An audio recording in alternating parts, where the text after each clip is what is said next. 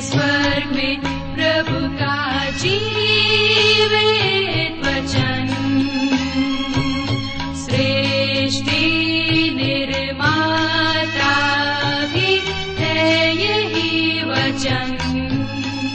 नमस्कार प्रिय श्रोताओ कार्यक्रम सत्य वचन में आपका हार्दिक अभिनंदन करते हैं।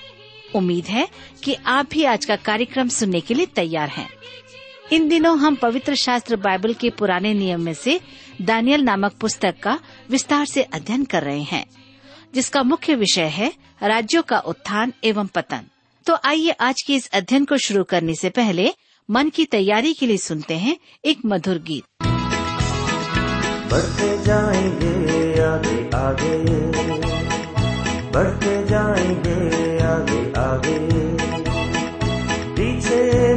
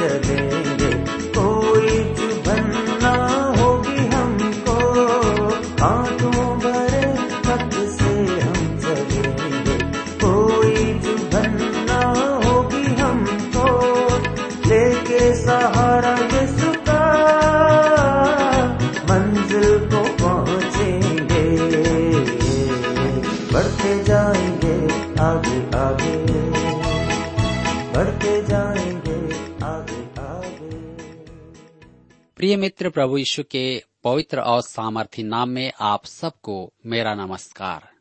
मैं कुशल पूर्वक हूँ और मुझे आशा है कि आप सब भी परमेश्वर की निकटता में रहते हुए, अपने प्रियजनों के साथ अपने कार्यों को करते हुए कुशल पूर्वक हैं और आज फिर से परमेश्वर की वचन की संगति में, परमेश्वर के वचन में से सीखने के लिए तैयार बैठे हैं।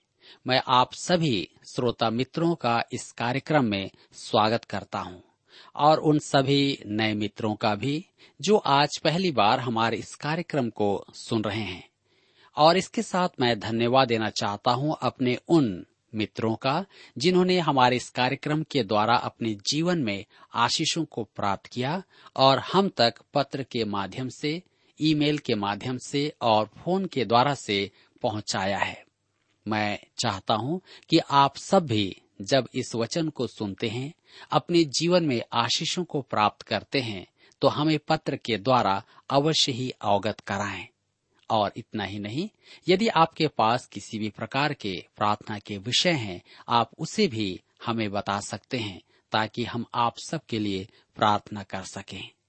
मेरे मित्रों, मैं आपको यह भी बताना चाहता हूँ कि हम सब इन दिनों बाइबल में से दानियल नबी की पुस्तक से अध्ययन कर रहे हैं।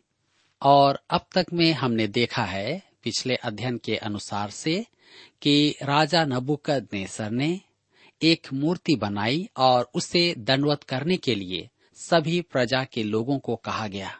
परंतु इसमें तीन व्यक्ति सदरक, मेशक और अबेदनगो राजा के उस मूर्ति को दंडवत नहीं किए, जिसके परिणाम स्वरूप उन्हें आग के भट्ठे में डाल दिया गया।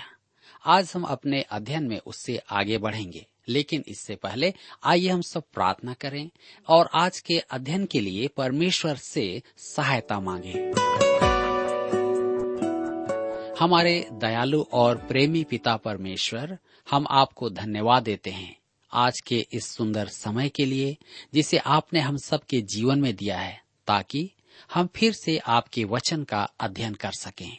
इस घड़ी जब हम आपके वचन में से सीखना चाहते हैं, हमारी प्रार्थना है कि आप हमारे हर एक श्रोता भाई बहनों को अपनी बुद्धि, ज्ञान और समझ प्रदान कीजिए, ताकि जब हम आपके वचन में से सुनते और सीखते हैं तो निश्चित रूप से आपका वचन प्रत्येक के हृदय में कार्य करने पाए।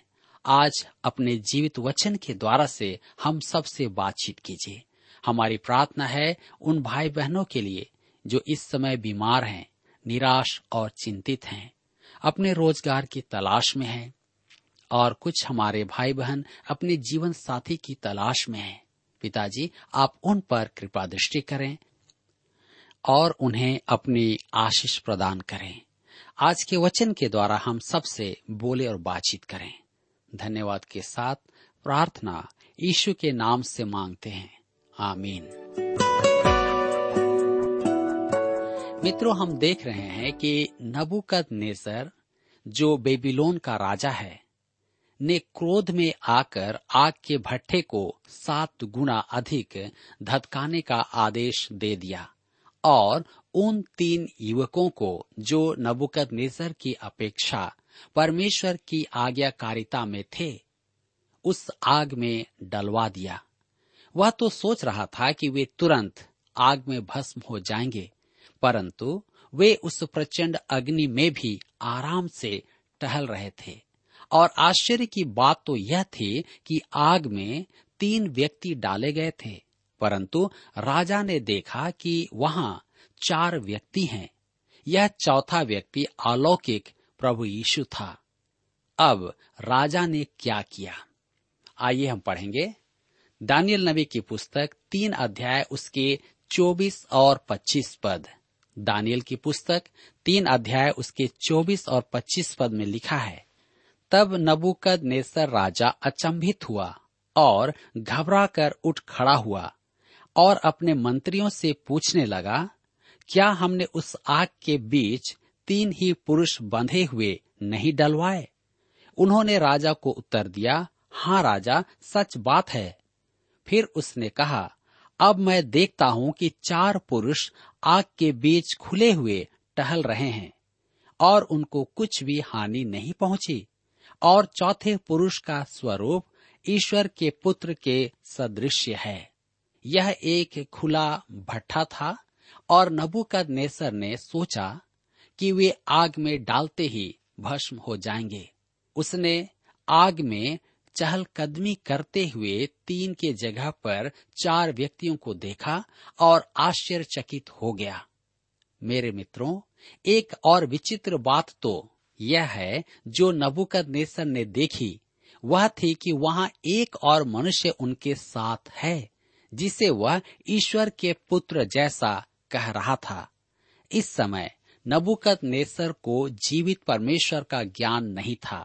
यद्यपि दानियल ने उससे परमेश्वर की चर्चा की थी, उसे आत्मिक अनुभूति तो नहीं हुई थी, परंतु उसने उस चौथे मनुष्य को परमेश्वर के पुत्र के स्वरूप कहा था।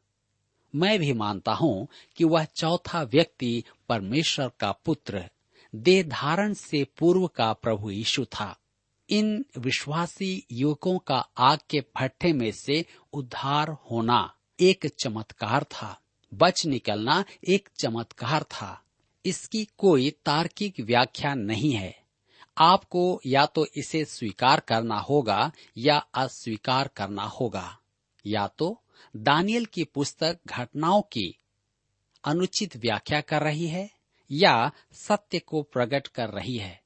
आज एक समूह है जो धर्मशास्त्र को उसके वास्तविक अर्थ से वंचित करते हैं। उन्हें नवरूढ़ीवादी कहा जाता है। उनका मानना है कि धर्मशास्त्र की भाषा का अर्थ वह नहीं है जो लिखा हुआ है। उसका आत्मिक अर्थ होता है। ऐसा वाद कल्पना ही नहीं, भ्रम है। मेरे प्रियो, मुझे एक सेवानिवृत्त प्रभु के दास ने बताया कि वह एक प्रसिद्ध कलिसिया के साथ आराधना कर रहे थे और वहाँ के युवा प्रभु के दास ने भाषा का प्रयोग किया। वह आज प्रचलन में नहीं है। आराधना के बाद उन्होंने जाकर उस प्रभु के दास को बधाई दी और पूछा कि वह जॉन वेस्ली की भाषा का उपयोग क्यों करते हैं। उसने कहा मैं जॉन वेस्ली की भाषा तो काम में लेता हूँ, परंतु उस अर्थ में नहीं जिस अर्थ में वह काम में ले लेता था। यह भ्रम उत्पन्न करना है कि किसी भाषा को उसके वास्तविक अर्थ से वंचित कर दिया जाए। मेरे प्रियो, मेरे कहने का अर्थ यह है कि धर्मशास्त्र में अनेक चमत्कार हैं, जिन्हें इन लोगों ने अर्थ एवं अभिप्राय से वंचित कर दिया है। ऐसी ही एक और चमत्कारी घटना है। उनका कहना है कि यीशु पानी पर नहीं, सागर के तट पर चल रहा था। परंतु शिष्यों को भ्रम हुआ कि वह पानी पर चल रहा है। इसी प्रकार उस विधवा के पुत्र को लोग मृतक समझ रहे थे, परंतु वह वास्तव में मरा नहीं था। यीशु की आवाज़ सुनकर वह उठ खड़ा हुआ। ऐसे अनर्थ विचार भ्रम उत्पन्न करते हैं और वे पाखंड पूर्ण हैं। ऐसी स्थिति बस दो ही बातें लाती है, या तो आप चमत्कारों को माने या ना माने। मेरे मित्रों, ऐसी भयानक आग में कोई बच नहीं सकता, जब तक कि कोई चमत्कार न हो। निश्चय ही वह एक चमत्कार था और चौथा व्यक्ति अलौकिक प्रभु यीशु था। हमें स्मरण रखना होगा कि यह महाक्लेश का भविष्यवाणी का चित्रण है।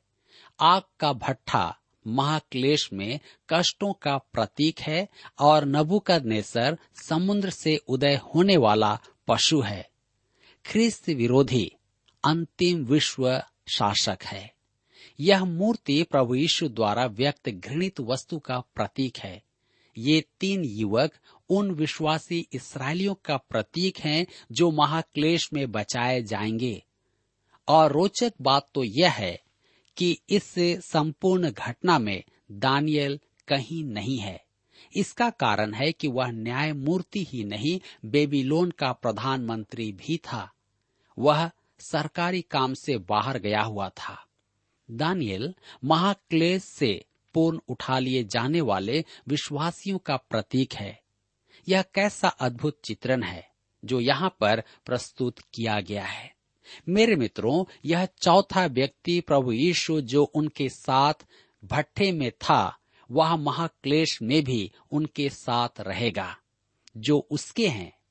जी हाँ आज वह हमारे साथ हमारे कष्टों और परेशानियों में उपस्थित है।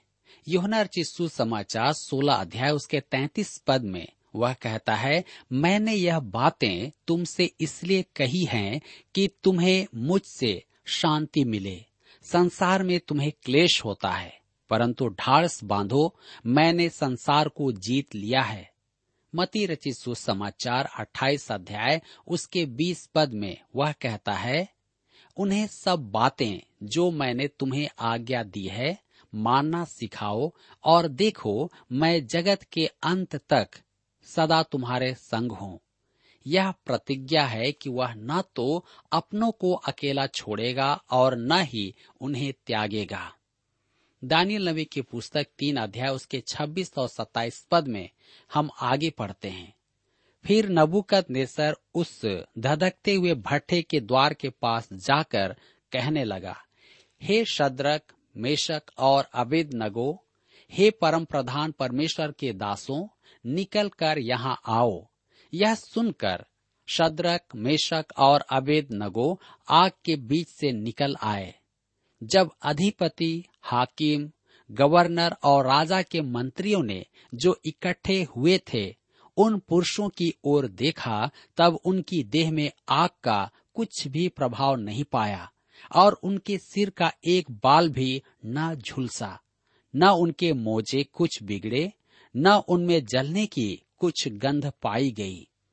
मेरे प्रियो नबुकद नेसर स्वीकार करता है कि ये तीनों परम प्रधान परमेश्वर के सेवक हैं।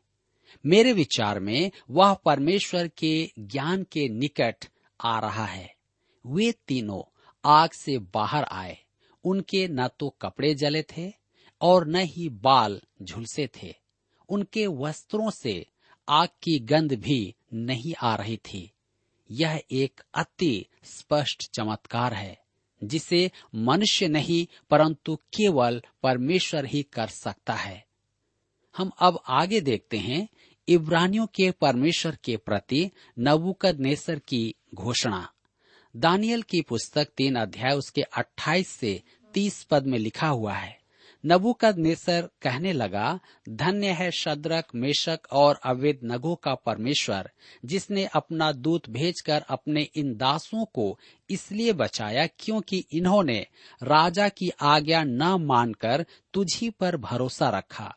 और यह सोचकर अपना शरीर भी अर्पण किया कि हम अपने परमेश्वर को छोड़ किसी देवता की उपासना या दंडवत न करेंगे। इसलिए अब मैं यह आज्ञा देता हूँ कि देश देश और जाति जाति के लोगों और भिन्न भिन्न भाषा बोलने वालों में से जो कोई शद्रक, मेशक और अबेद नगों के परमेश्वर की कुछ निंदा करेगा, वह टुकड़े टुकड़े किया जाएगा। और उसका घर घूरा बनाया जाएगा, क्योंकि ऐसा कोई और देवता नहीं जो इस रीति से बचा सके। तब राजा ने बेबीलोन के प्रांत में शद्रक, मेशक अबेद नगो का पद और ऊँचा किया।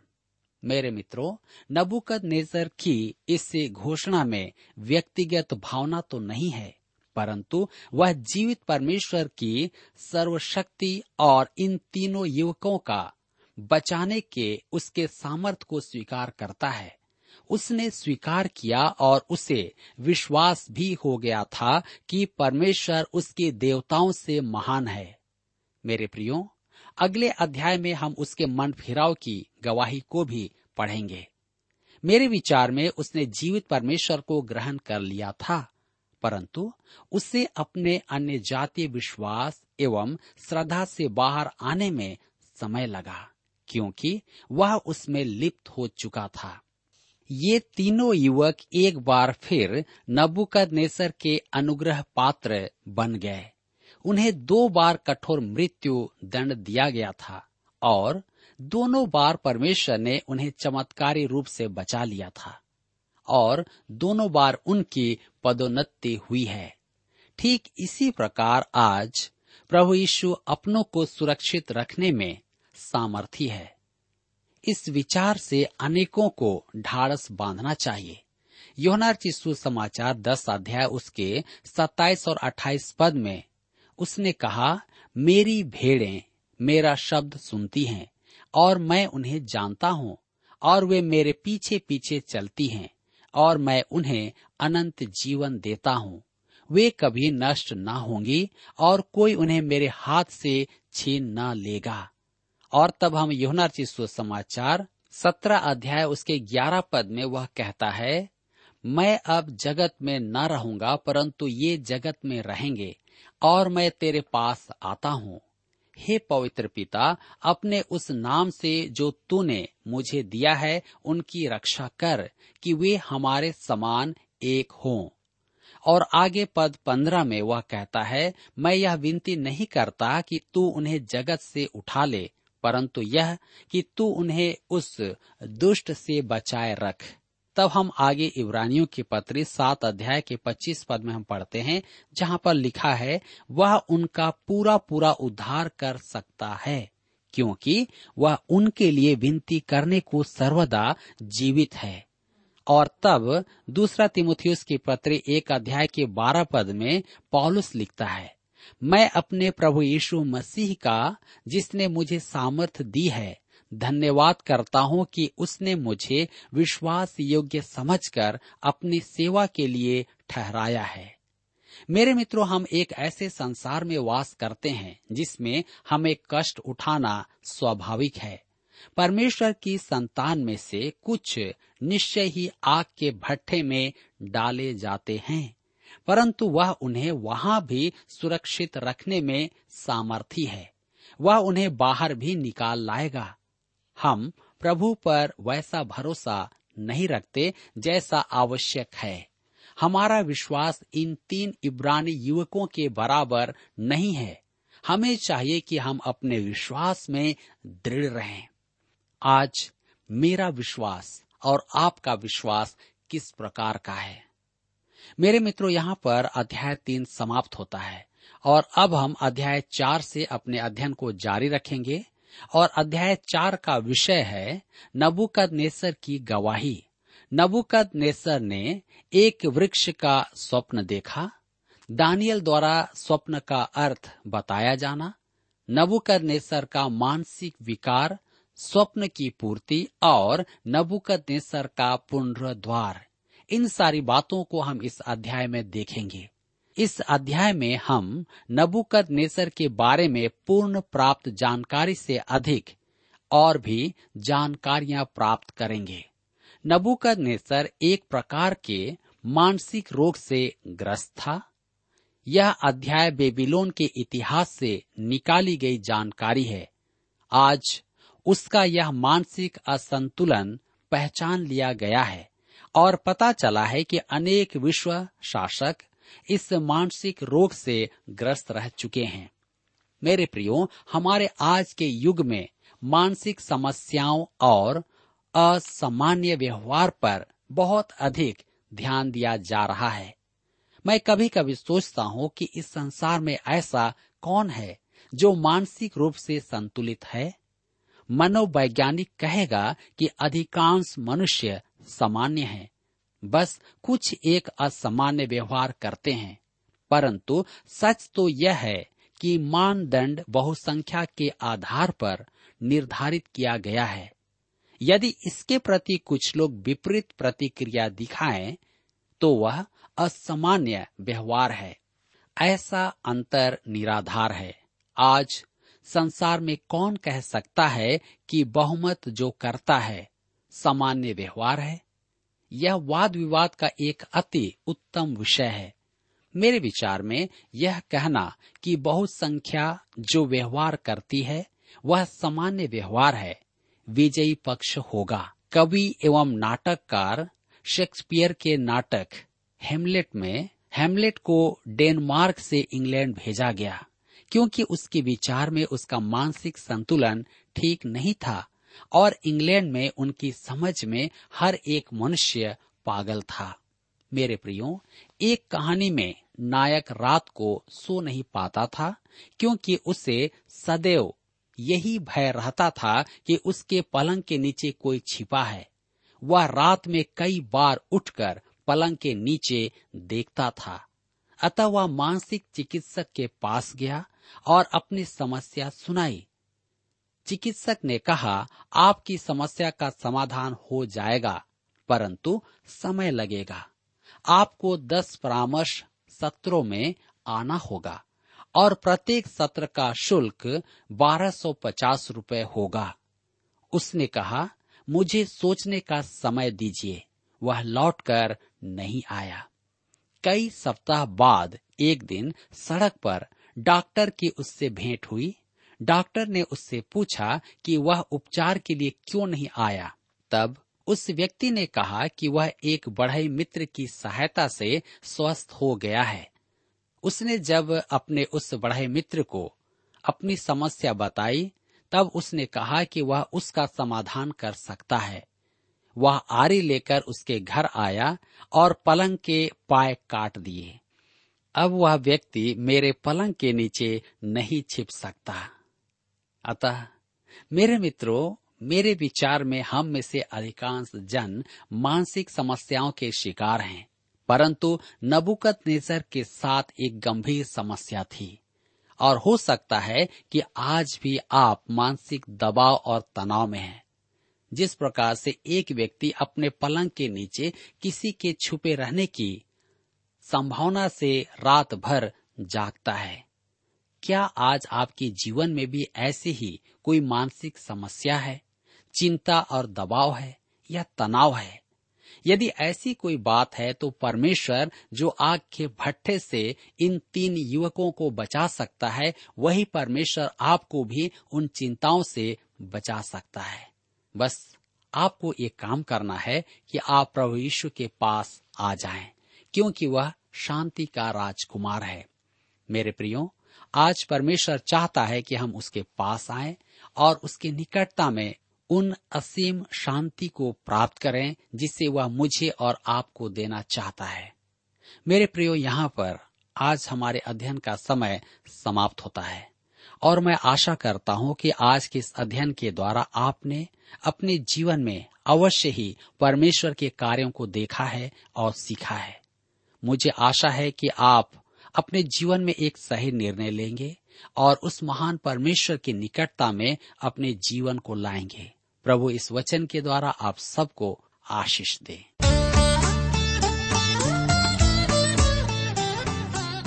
अभी आप सुन रहे थे कार्यक्रम सत्य वचन। श्रोता, हम आशा करते हैं कि आज के इस कार्यक्रम के द्वारा आपको परमेश्वर के बारे में आवश्यक जानकारी प्राप्त हुई होगी। हम आपकी जानकारी के लिए बता दें कि हमारे पास नया नियम एवं पूरी बाइबल आपके लिए उपलब्ध है।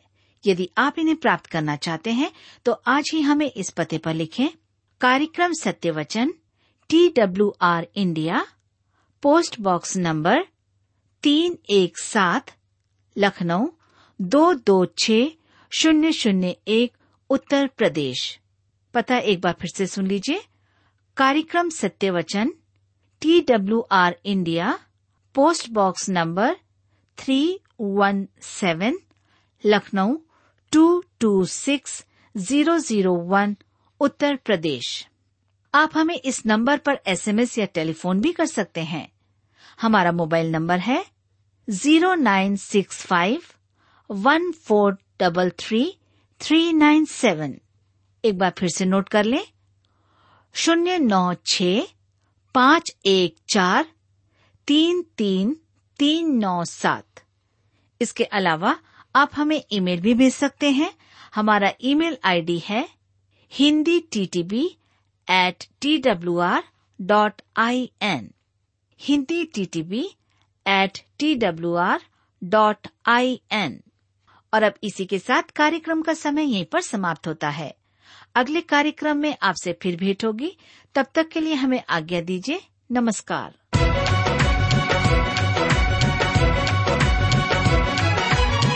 जितनी हुकूमतें यीशु के अधीन है। जितनी हुकूमतें यीशु के अधीन है।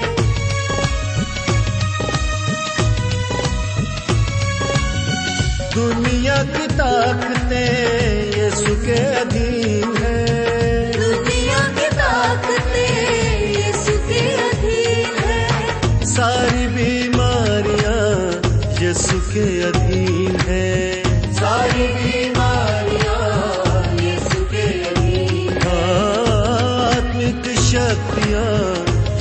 के अधीन है। अधीन है। यही मेरी ताकत है ये नहीं भूलना है। यही मेरी ताकत है ये नहीं भूलना है। कभी नहीं भूलना है कभी नहीं भूलना है। कभी नहीं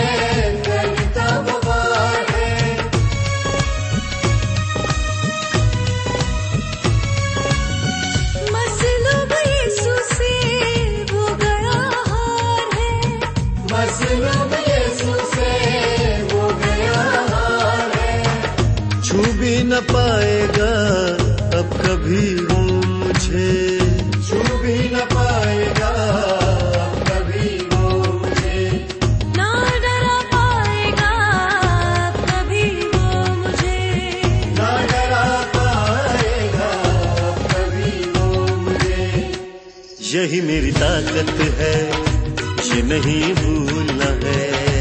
यही मेरी ताकत है ये नहीं भूलना है।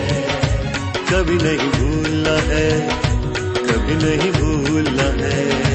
कभी नहीं भूलना है कभी नहीं भूलना है। यीशु मेरे साथ है यीशु मेरे अंदर है। यीशु मेरे साथ यीशु को मैं पहने हूँ मुझमें वो ज़िंदा है। मैं हूँ मुझमें वो ज़िंदा है। यही मेरी ताकत है ये नहीं भूलना है।